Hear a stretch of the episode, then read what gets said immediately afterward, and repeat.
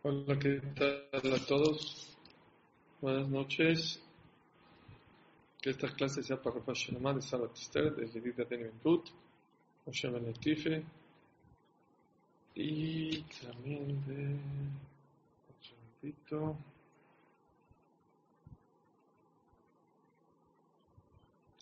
Sim Jaime Belinda Yafa y.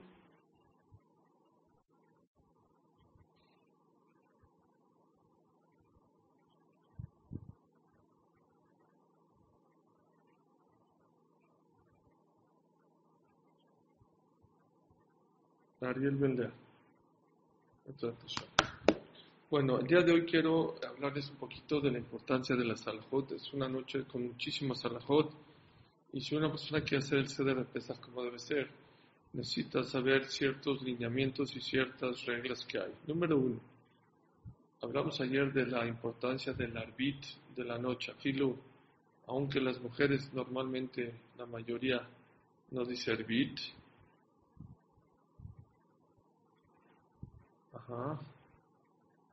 Un segundito, es que creo que quiere entrar gente y no la están dejando.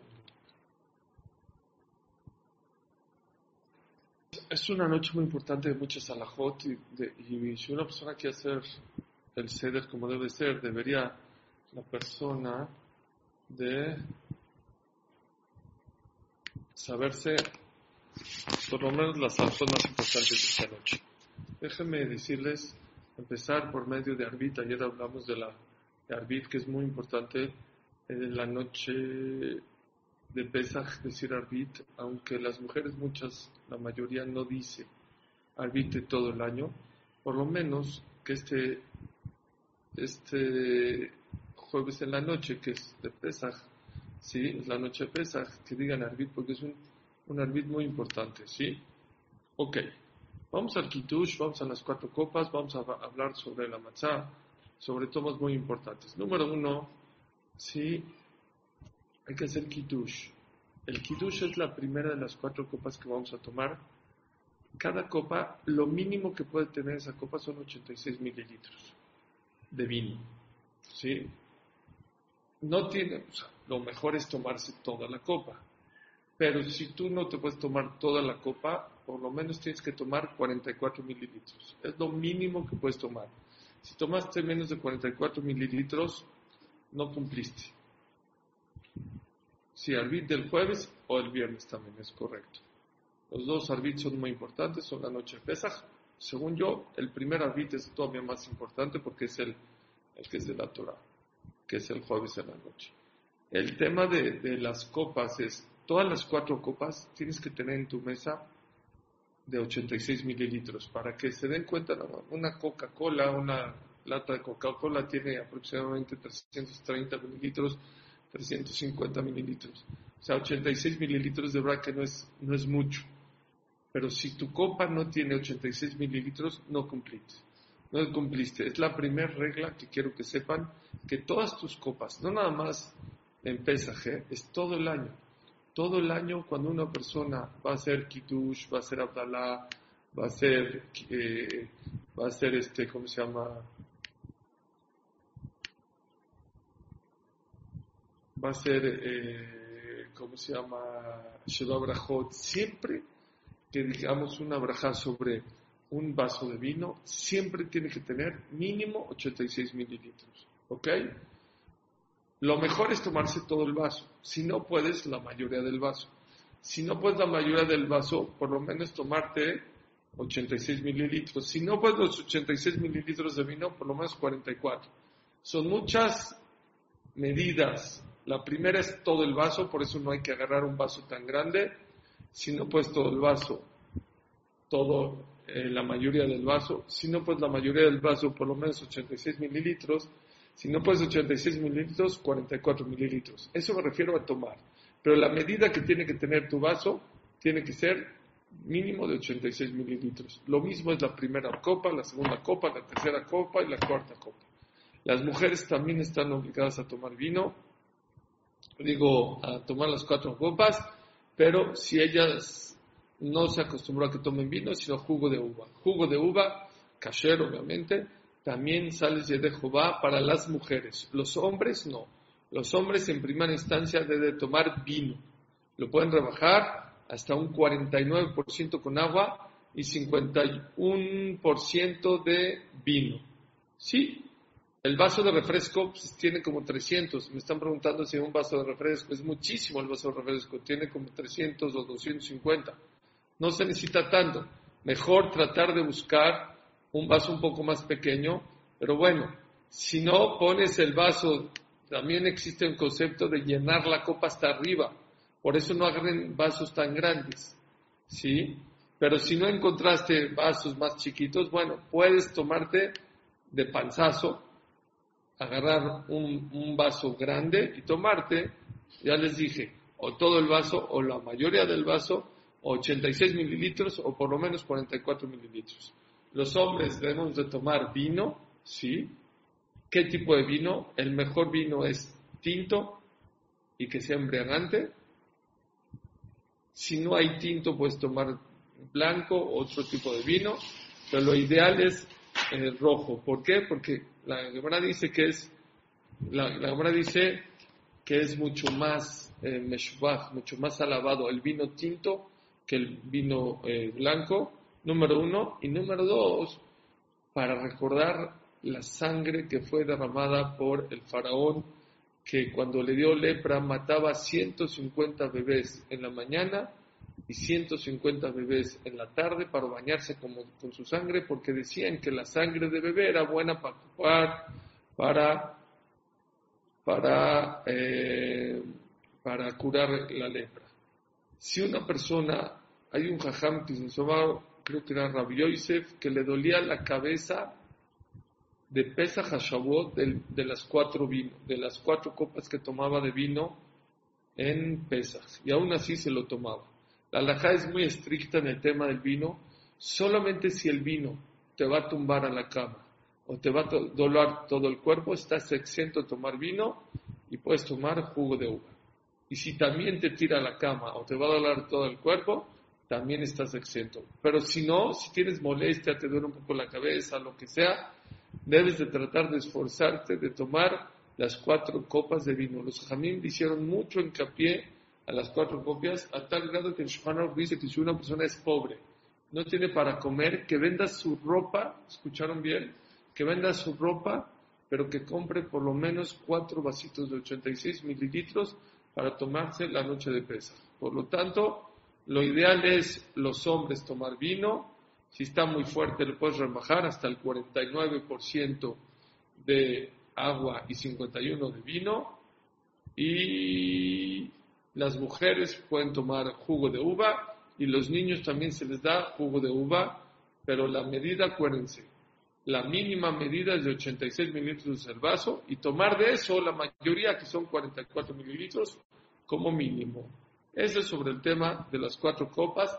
Las mujeres están obligadas a tomar las cuatro copas. Muchas mujeres empiezan el ceder y luego no lo acaban. Nada más se toman una o dos copas. Es incorrecto.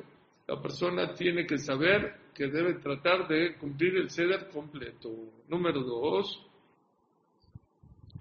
si pueden encontrar un vino sin azúcar y que no esté fermentado, es mucho mejor todavía.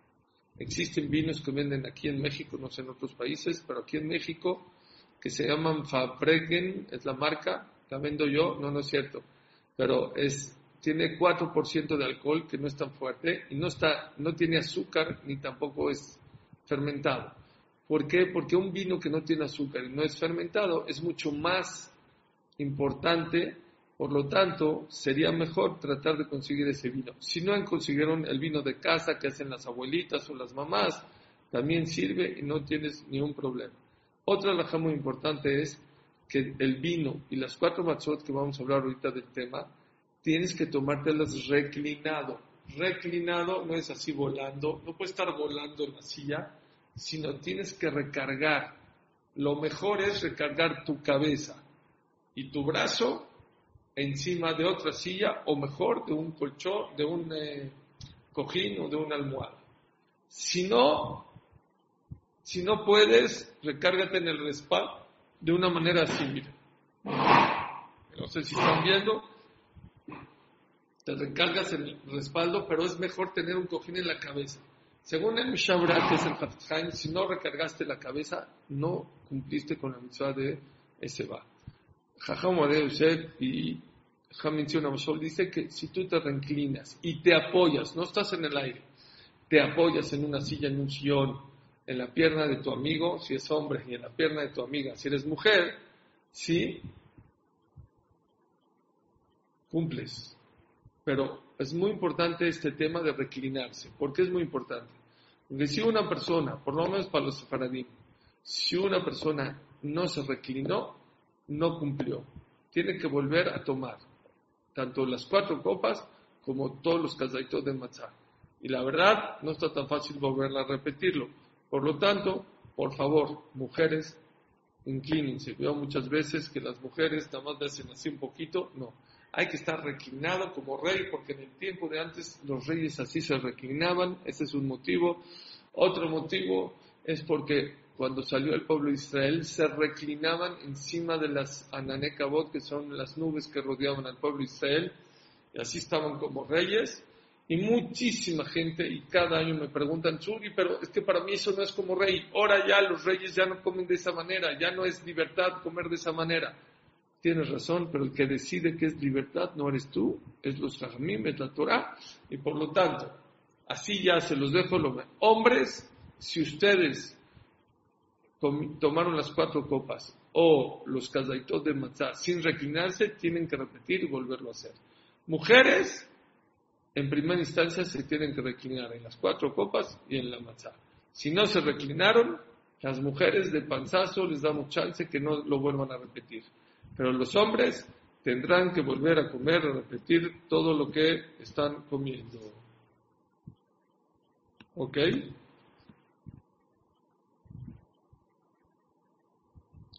Muy importante. ¿Cuánto tiempo me tengo que tardar en tomar la esos 86 mililitros o ese vaso o esa la mayoría del vaso o los 44 mililitros? Hay también aquí muchas opiniones. Hay quien dice que tiene que ser de un solo trago. Así dice Han menciona Bashul que lo importante es tomártelo de un trago. De verdad no es mucho porque 86 mililitros es así, 44 es poquito, pero si no puedes, eres muy delicado, te cae pesado al estómago, lo que sea, tienes chance de lo tomando poco a poquito. Hay quien opina que tienes dos minutos en tomártelo, hay quien dice cuatro minutos cada vaso, cada cuatro copas, cada copa, perdón dos minutos, aquí dice cuatro minutos, aquí dice seis minutos, aquí dice hasta nueve minutos, que es muchísimo tiempo. Lo mejor es tomárselo de un trago, si no, dos tragos, si no, dos minutos, si no, tres minutos, cuatro minutos para tomarte el vino. Eh, así es lo mismo, a la primera copa, a la segunda copa, a la tercera copa y la cuarta copa. Ok. Esa es la primera parte, la del kiddush. Tienes que saber pensar que el kiddush te va a servir para tomar ahorita dos copas. Una, luego lo hago con el kiddush, con, el, con, el, con la copa de kiddush. La segunda, antes, eh, antes de lavarte para, con verajá para comer ya la matzah. Número uno, urjat. Hay que lavarse las manos sin verajá. Muy importante, nos paremos, nos lavamos las manos para comer el carpaz. El carpaz es el apio que nos comemos remojados con agua con sal. En primera instancia, lo mejor es traer a la mesa el apio. ¿Por qué? Porque carpaz tiene varios significados. Número uno es shishim parej. Si tú juegas con las letras de carpaz, sale la palabra 600 mil parej, sufrieron. Es para recordar que el pueblo judío sufrió en Egipto. Es una explicación por qué se escogió el apio. Número dos, hay quien dice que es por otra cosa, porque si tú juegas con las letras de Carpaz, es Kol Sus Reje Paró, todos los carruajes y los caballos de Paró, ¿a dónde lo metemos? Al agua con sal que representa el mar. Para recordar que Dios ahogó a los Mitrim en el mar, en el mar, en el mar rojo. Eh, ¿Qué más? Otra explicación por qué Carpaz dice el Benishai, porque ¿por qué entramos a Egipto? Por culpa que los hermanos de Yosef vendieron a Yosef. Así empezó toda la bajada a Egipto. ¿Cómo se escribe Karpask? Kavresh Pesamach. Si tú partes la palabra en dos, forma es Kar, Kavresh es el final de la palabra Mejer, vender. Y Pesamach es el principio de la palabra Pasim, que es la bata rayada que tenía eh, Yosef, que lo envidiaron sus hermanos y por eso lo vendieron. Entonces les dije tres motivos por el cual se acostumbra a remojar la verdura del el apio al agua. Una, porque representa los 600.000 Yehudim que sufrieron en Egipto. Otra, porque representa a Paró y sus caballos que se los echamos al agua. Y la otra es porque representa la venta de Yosef Atzadik. Pero la verdad es que si no tienes apio, puede ser con una manzana, puede ser con una zanahoria, puede ser con una papa. ¿Por qué? Porque lo principal no es el apio, sino remojar una verdura en agua con sal. Agua con sal es recordar las lágrimas de los judíos. Y la verdura, ¿saben para qué es? Para recordar que para que los niños pregunten, digan, qué raro, mi papá nunca remoja una verdura con agua, y los invites a tu hijo a preguntar, porque para eso se remoja la, verdura esta. Se escogió mejor el carpaz por los motivos que les dije, pero en realidad el motivo principal por qué se remoja es para que los niños se les haga extraño qué está pasando y los despiertes en que empiecen a preguntar.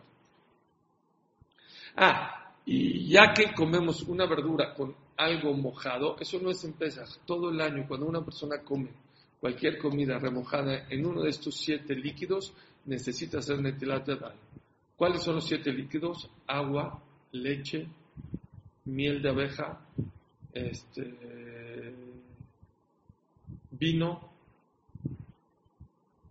rocío, sangre, que no es tan común, sangre de pescado, y el séptimo me falta ya chafat. Ah, y aceite de oliva. Cualquier persona que come una comida que está remojada en, esas, en esos siete líquidos, que es agua, rocío, aceite, eh, miel de abeja, leche, vino, sangre de pescado, o que me falta, bueno, ya les dije miel de abeja, no sé si ya lo repetí, sí, la persona tiene que ser Netilat Dain sin verajá. ¿Ok? Y por eso hacemos Netilat Dain antes del Karpaz sin verajá. Ese es el tercer paso. El cuarto, eh, perdón. Sí. Primero nos lavamos, luego comemos el Karpaz. Luego, ¿qué tenemos que hacer? Tenemos delante de nosotros tres matzot. ¿Sí? Se saca la del medio y se parte en dos. Una parte grande y otra parte chica. La parte grande es para ficomán, la guardas para el rato, para la ficomán, y la parte chica se deja entre las dos matzot. Ahí las dejas. ¿Para qué? Para el ratito decir braja. ¿Por qué se deja esa... ¿Por qué, ¿Por qué tres matzot? Porque normalmente en Shabbat agarramos dos matzot, dos panes. En Yom Tov agarramos dos panes. ¿Por qué empiezas tres? Porque en Pesach existe, o sea, agarramos dos porque no es no es menos que cualquier Shabbat Yom Tov del año que siempre agarramos dos, se llama Lechem Pero la tercera es porque está escrito que la matzah es Lechem es el pan del pobre, y el pobre siempre la parte. Entonces, para guardar y así. No se come todo el pan entero, entonces lo parte. Para recordar que la matzah era el pan del pobre, se deja entre las dos completas la partida. Entonces, tenemos aquí dos matzot completas, la de medio partida es el, pedazo chiquito y el pedazo grande te lo llevas y lo escondes o se lo das a los niños a que lo escondan, a que lo encuentren, ese te lo vas a comer al rato. Si ese lo dejamos en la congeladora un ratito y lo dejamos este pedacito chiquito entre las dos grandes. Hay quien opina, según el Zohar Kadosh, que la parte grande tienes que pensar que es una Bab, aunque no la hiciste en forma de Bab, la letra Bab, y la letra y la parte chiquita en forma de dalet, ¿sí? ¿Para qué? Es al pie Kabbalah. No hay motivo, según la Kabbalah, dice que a la hora de partirla tienes que pensar que la parte grande, que es la de Ficomán Bab, perdón, y la chica tiene que ser en forma de dalet. Ok. Vamos a la Gadá. Viene la Gadá. La Gadá es, en primera instancia, la persona debe tratar de entender toda la Gadá. ¿Sí? Por lo menos lo que estamos diciendo. Si no, hay partes muy importantes. ¿Por qué comemos Pesaj? ¿Por qué, por qué hablamos de Pesaj, Matzah Maror? Son tres palabras muy importantes que hay que recordar la noche de Pesaj. Pesaj es, recordamos el Corban Pesaj que se hacía en tiempo del Betamidash para recordar que Dios nos saltó el día de Makat Bejorot, el día que mató a los primogénitos de los egipcios, gracias al mérito de haber hecho el Corban Pesaj, que era un borreguito, un corderito que lo cortaban y la sangre la ponía en el marco de la puerta. Y Dios cuando veía la puerta manchada de sangre, lo saltaba y no mataba a esa persona. Por eso se come corban, eh, eh, se recuerda el Pesaj. No se come, perdón, se recuerda nada más. ¿Por qué comemos matzá? Matzá es para recordarnos que estaba Dios apresurado por sacarnos. ¿Por qué? Porque estamos en 49 grados de impureza y si nos hubiéramos quedado un ratito más, ya no salíamos de tan impuros que estábamos. Y por eso no nos dio el tiempo ni siquiera que fermentó nuestro pan y nos fuimos rápido para hacerle caso a Dios y por eso comemos matzá. ¿Por qué comemos maror? Está muy fácil, porque maror nos amargaron, lechuga que se amarga, nos amargaron la vida los egipcios. Aquí tengo un punto muy importante. El paró, el faraón, no nos quería matar porque saben que el pueblo Israel físicamente no puede acabar con él. ¿Qué quería el faraón? Amargarnos. Moralmente quería acabar con nosotros. Y por eso comemos maror, Sí, ayer dijimos algo muy bonito. ¿Por qué no comemos algo que nos caiga mal o que sea malo para el cuerpo? No, porque Dios en la vida te amarga, hay veces, de repente te manda cosas amargas, pero nunca te manda cosas malas. Por eso se come solamente el maror, pero no se come veneno, no se comen cosas que te caigan mal. No, maror, para que te acuerdas que lo que pasamos fue algo amargo, pero no malo como mucha gente podría haber interpretado. Ok. ¿Qué es entonces? El Agadá es mitzvah de la Torah, todo lo que tu capacidad pueda hacer para explicarle a tus hijos, principalmente a tus hijos. Si no tienes hijos, a tu pareja. Si no tienes a tu pareja, a tus amigos. Si no tienes amigos, tú mismo, cuéntate, pregúntate, respóndete solito. Sí, Manishtana, Abadim Ainu, tú mismo te contestas, te respondes. Pero es muy importante que lo hagamos en forma de pregunta y de respuesta y hablemos sobre la salida de Egipto. ¿Hasta qué hora la persona tiene que eh, hablar sobre la salida de Egipto? También la mujer está obligada, sí, la mujer está obligada a escuchar, a hablar sobre el tema, porque también ellas salían de Egipto, no nomás también salían. Gracias a las mujeres Tzadkaniot salimos de Egipto por el zehut de las mujeres Tzadkaniot. Por lo tanto, las mujeres están obligadas en la machá, en, el maror, en las cuatro copas y también en el tema de la gada. ¿Hasta cuándo tienes que contar la gada? Esto es increíble, hasta que te dé sueño. Si tú estás como lechuza hasta las 4 de la mañana, 4 de la mañana tienes que seguir hablando y contando sobre el tema de la gada. Si no, si ya te pesa la cabeza, ya tienes sueño, ya estás exento y te puedes ir a acostar y a dormir. Pero la Gadá no acaba, bueno, el Sipur, la, contada sobre la salida de Egipto, no acaba cuando acaba la Gadá, acaba cuando te da sueño. Cuando ya te dio sueño, ya no puedes, o sea, no te tienes que dormir, pero sí tienes que tener ya como que la cabeza un poco pesada, dice Rabel Yashif, para irte a dormir y estás exento de la mitzvah de contar sobre la salida de Egipto. ¿Ok? La segunda copa, por lo menos nosotros los sefaradín no decimos verajá, porque ya decimos verajá sobre la primera, solo hay que pensar que la verajá de Boriprea Gefen que dijimos en el Kitush, aunque pasó mucho tiempo porque hablamos mucho sobre la Gadá, y solo cuando acabamos la primera parte de la Gadá viene la segunda copa, no digan verajá, Cuidado, mucha gente tiene en sus manos Agadot de Ashkenazim. Y nuestros hermanos Ashkenazim sí dicen Berajá sobre las cuatro copas. Nosotros solamente decimos Berajá sobre la primera copa y sobre la tercera copa. La primera que es la de Kiddush y la que después de Birkat Amazon que es la tercera. nosotros decimos verajá. Pero la segunda y la cuarta no decimos Boré Preagefen nosotros, sino la primera pensamos en la segunda y la decimos Birkat Amazon y luego la tercera piensas en la cuarta copa.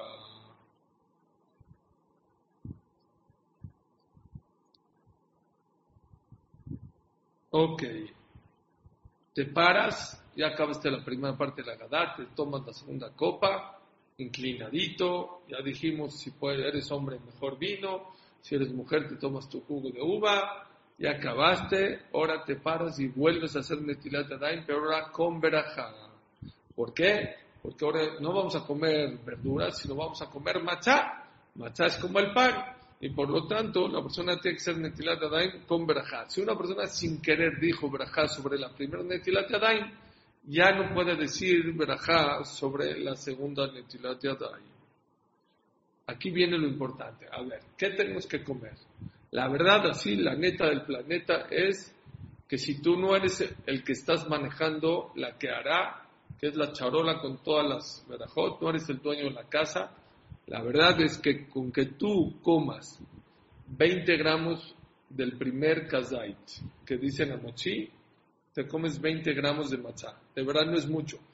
Una eh, eh, matzá cuadrada tiene 30 gramos. Entonces, 20 gramos es 75% de esta matzá. Yo les recomiendo que comen la noche del ceder la, la hecha a mano. Mucha gente se equivoca y piensa que la de mano es shemura y la cuadrada no es shemura. Les explico. Tanto la de mano, tanto la cuadrada, las dos normalmente las que compramos son shemurot. ¿Qué quiere decir shemurot? Fueron cuidados desde que se cortó el trigo a que no le caiga a que no nos caiga agua. Desde que se cortó el trigo, no desde que se amasó, desde que se cortó el trigo hasta que se amasó y le cayó agua, la primera vez que le cayó agua ya estaba en el horno antes de 18 minutos. Eso es las matzot cuadradas y redondas. ¿En qué se diferencia la cuadrada y la, redonda? La cuadrada es hecha máquina y la, y la de mano es hecha a máquina manual, no es eléctrica. ¿Y por qué? Porque está escrito que en la noche del ceder la persona tiene que hacer una machá especialmente para machá. No puedes, tienes que pensar, esta masa que estoy haciendo es para machá. ¿Y qué tiene malo que sea de máquina? Hay quien opina que la máquina no piensa. Como la máquina no piensa, toda la semana de Pesach no importa, es hacer la machá. Pero para la noche necesitas que sea una machá hecha para hacer machá, no para otra cosa. Y como la máquina no puede pensar, por lo tanto, se acostumbró a hacer a mano y el que la está haciendo a mano, fíjense en, YouTube o algo, fíjense cómo cuando están haciendo la matzá dicen Shem mitzvat matzah, todo el tiempo están diciendo, esta matzá es para, esta masa la estamos haciendo para la matzá, para la noche de Pesach, esta matzá es para, o para matzá, no quiere decir para la noche de Pesach, pero de Shem matzá, por lo tanto, la de mano está hecha por el humano y el humano puede pensar que está hecha de Shemacha. La cuadrada, como está hecha máquina, no puedes no puede pensar la máquina. Hay quien discute y dice, no es cierto. Aunque la máquina no puede pensar, en el momento que tú, tú ser humano, prendes la máquina, puedes pensar, esta máquina que va a ser la matzá esta masa va a ser Leshem Matzah, va a estar hecha para hacer una matzah y la prendes. Como es discusión, el que quiera apoyarse y usar matzah cuadrada de máquina, tienen quien apoyarse. Sin embargo, con una mitzvah tan querida, tan bonita, está escrito en el Zohar que la matzah trae emuná, la matzah está escrito en Kaf todo lo que coman de matzah, si Hazbe Shalom Hashem les dictaminó que tienen que tomar medicinas este año, Hashem les considera el comer matzá como si tomaron medicinas. Por lo tanto, la diferencia van a ser 100, 200 pesos, 5, 10 dólares. Yo les recomiendo que coman de la redonda, aparte está más ligerita y creo que es más fácil de digerir. Pero bueno, si ustedes quieren comer de máquina en la noche, también tienen que apoyarse. Nada más, en primera instancia, ¿qué, que tienen que tomar? El primer kazai tiene que comerse lo, mejor estoy hablando, 20 gramos. O sea, dicen a mochi y te comes 20 gramos inclinado.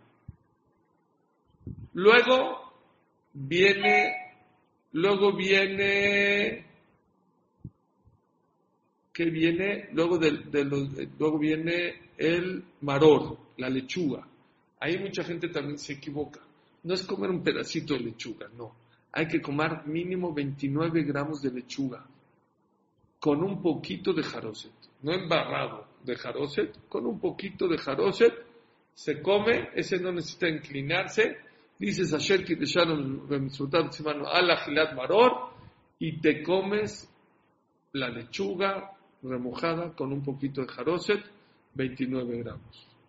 Luego vuelves a agarrar 20 gramos de matzá, le pones un poquito de jaroset y le pones otros 29 gramos de, lechuga. Y haces como un sándwich y te la comes reclinado. Sí, ese es el segundo kazay de matzá y el segundo kazay de maros. ¿Ok? Mujeres, ustedes también están obligadas, igualita que el hombre, lo mismo, los mismos shuri. Y el tercero, en afikoman, antes de, ya, después de que ya acabaste de comer, el postre, todo, todo, todo, te comes un kazay de afikoman. Es el postre. El postre es matzá. Porque después de la matzá ya no se puede comer nada. ¿Para qué? Para que te vayas a dormir con el sabor de la matzá.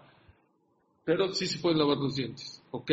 Los dientes sí, pero comer ya no. Tomar, mejor no tomar nada embriagante si una persona quiere tomar un jugo, un refresco, un café, un té, lo mejor es no tampoco, pero si ya no puedes nacer o estás, te quieres quedar toda la noche contando sobre la gada y quieres un café o un té, te lo puedes tomar, pero lo ideal es no tomar ni té, ni café, ni nada, ni vino, obviamente, ninguna bebida embriagante después de haber tomado la cuarta copa y el kazait de Afik Eso es lo mejor. Hay algo todavía mejor. Comerte al principio, agua no hay problema, agua pueden tomar sin ninguna restricción, ¿sí? antes de dormir, sin ningún problema. Y también lavarse los dientes, ¿ok? Eh, otra cosa que les quería decir es... Eh, ah, lo mejor es comerse, la verdad, la verdad, la verdad, comerse dos kazait de 20 al principio y dos al final. No es obligación, pero la verdad es lo, ideal. Yo así como. Yo como en el primer kazait 40 gramos, luego en el sándwich 20 gramos y luego en el aficomán, que es al final, otros 40 gramos. Si la ven muy, muy difícil, pueden comer 30, 20, 30. Y si de plano no pueden, 20, 20, 20. Si una persona es demasiado delicada y le cae pesada la matzá, puede comer 15, 15 y 15. Hasta 12, 12 y 12. Así lo mínimo ya, porque son mis cuates, el que está enfermo y de verdad le va a caer muy, muy pesada la matzá, puede comer hasta 9 gramos. Hay una opinión que 9 gramos, 9 gramos y 9 gramos, con eso cumples. Pero hay mucha gente que se equivoca y come al principio 40 gramos y luego ya no come nada. Es un error tienes que saberlo dividir, ¿sí? Primero mochi luego el sándwich, perdón, mochi luego la lechuga, luego el sándwich y luego el aficumán al final de la comida.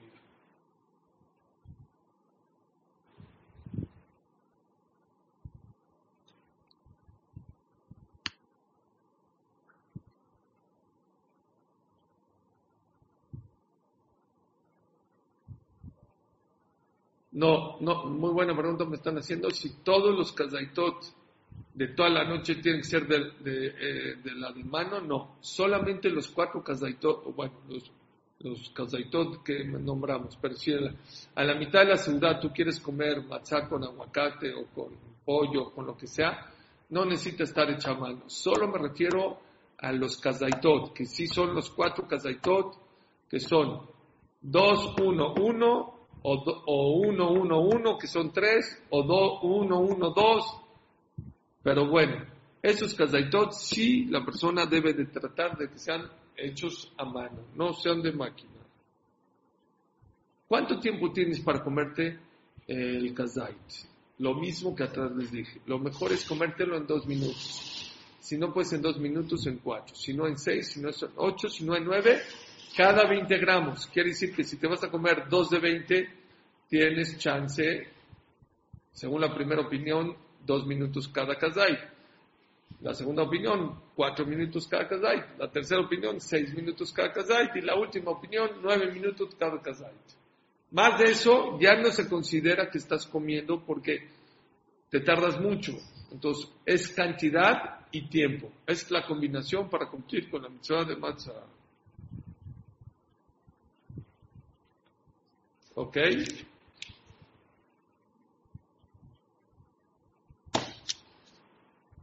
Yo hago 40, 20, 40. Así es como yo hago. Yo hago 40, 20, 40. Eso es muy, muy, muy recomendable. El que pueda comer 40, 20, 40. Y, no, yo no me la como en dos minutos, no, no puedo. Yo trato de comérmela en cuatro minutos cada kazait. ¿Ok? Ok, acabamos la, la noche del Seder con Shira Shirin. Hay que irse contento y feliz no se les olvide las mujeres decir alel, se dice alel, aún las mujeres que no dicen arbit, tienen que decir alel la noche de Pesach. Es una noche muy especial, hay que alabar a Hashem y no se les olvide pedir tefilá, es una noche, ayer, el que no escuchó la clase ayer, que la escuche, es una noche muy propicia para muchos milagros, para romper tu mala suerte, para cambiar tu, tu camino. Todos tenemos en la vida, algún problema que queremos solucionar, bueno, estamos a 48 horas de que ese día se pueda cumplir, pero se necesita mucha tefilá, mucho corazón, mucho agradecer a Dios por todos los milagros que Hashem nos hizo. Y bueno, y con eso, Besat Hashem, estoy seguro, van a ver, apunten, apunten lo que piden en Pesach en la noche y van a ver cómo Hashem está mucho más cerca de nosotros de lo que nos imaginamos. Sobre eso, solo para terminar, sobre el, el tema de Hametz, es muy importante que la persona se cuide mucho lo que come en toda la semana. Los productos que no están revisados y están certificados que son kosher la pesa, aunque tú pienses que son kosher, si no tiene un sello, una certificación, un rabino que te diga que estás seguro que es kosher la pesa, por favor, evítenlo. Mucha gente no entiende, por ejemplo, la Coca-Cola, las papas sabritas aquí en México, que sepan, mi cuñado es uno de los grandes este, eh, rabanim de México que certifican productos y me dijo, por ejemplo, aquí hay unas papas, como unas chips, se llaman sabritas, son muy famosas, muy ricas, por cierto, y me dijo que hacen una partida especial de papas sabritas para Pesach. Dije, ¿qué? ¿Le echan pan a la papa? Es papa con sal. Dijo, la sal que le echan a las papas sabritas es hametz. Es una sal que, no sé, tiene que ver con el trigo, con el almidón, no entendí muy bien, pero me dijo, ten mucho cuidado, no cualquier papa se puede. Me dijo, y si no me crees, checa las papas que son hechas para Pesaj y son mucho más saladas y mucho más blancas, porque es otro tipo de sal. Se compra otro tipo de sal para poder. Y así, escuché lo mismo puede pasar con el gas de los refrescos, no es que una persona tiene una torta y se le cayó encima del refresco, no. Tú no te imaginas la cantidad de productos, de ingredientes que tiene cada ingrediente. Y aunque tú veas, es una lata de lotitos, ¿qué tiene de malo? Una lata de champiñones. No, tú no sabes lo que puede tener adentro. Está escrito Pesach Kasher Besameach. Tenemos que tratar de tener un Pesach Kasher Besameach. Kasher es cuidarnos mucho lo que comemos para que, Besat Hashem, estemos contentos todo el año. Tratar de comer matzá toda la semana, aunque no es obligación más que la primera noche, bueno, y la seudot de Yom Tov, pero toda la semana, dice el Gaon de Vina, todo lo que puedas comer de matzá, cumples, aunque no estás obligado, si la comiste, es una mitzvah de la Torah, aparte, Birkat Amazon trae aparte está escrito en Hola Moed, los días que hay en, a la mitad de la semana es bueno comer por lo menos dos seudot con matzá. Por lo tanto, es muy recomendable que por lo menos hagamos dos seudot con matzá todos los días. Bueno, más o menos Es lo que yo quería, es, no se les olvide, antes de Pesach tratarse de lavarse muy bien los dientes, si se puede, con un palillo, con un hilo dental, muy importante, antes de que pase la cuarta hora, para que no vaya la persona Hasbe Shalom a tener una migajita de pan entre los dientes.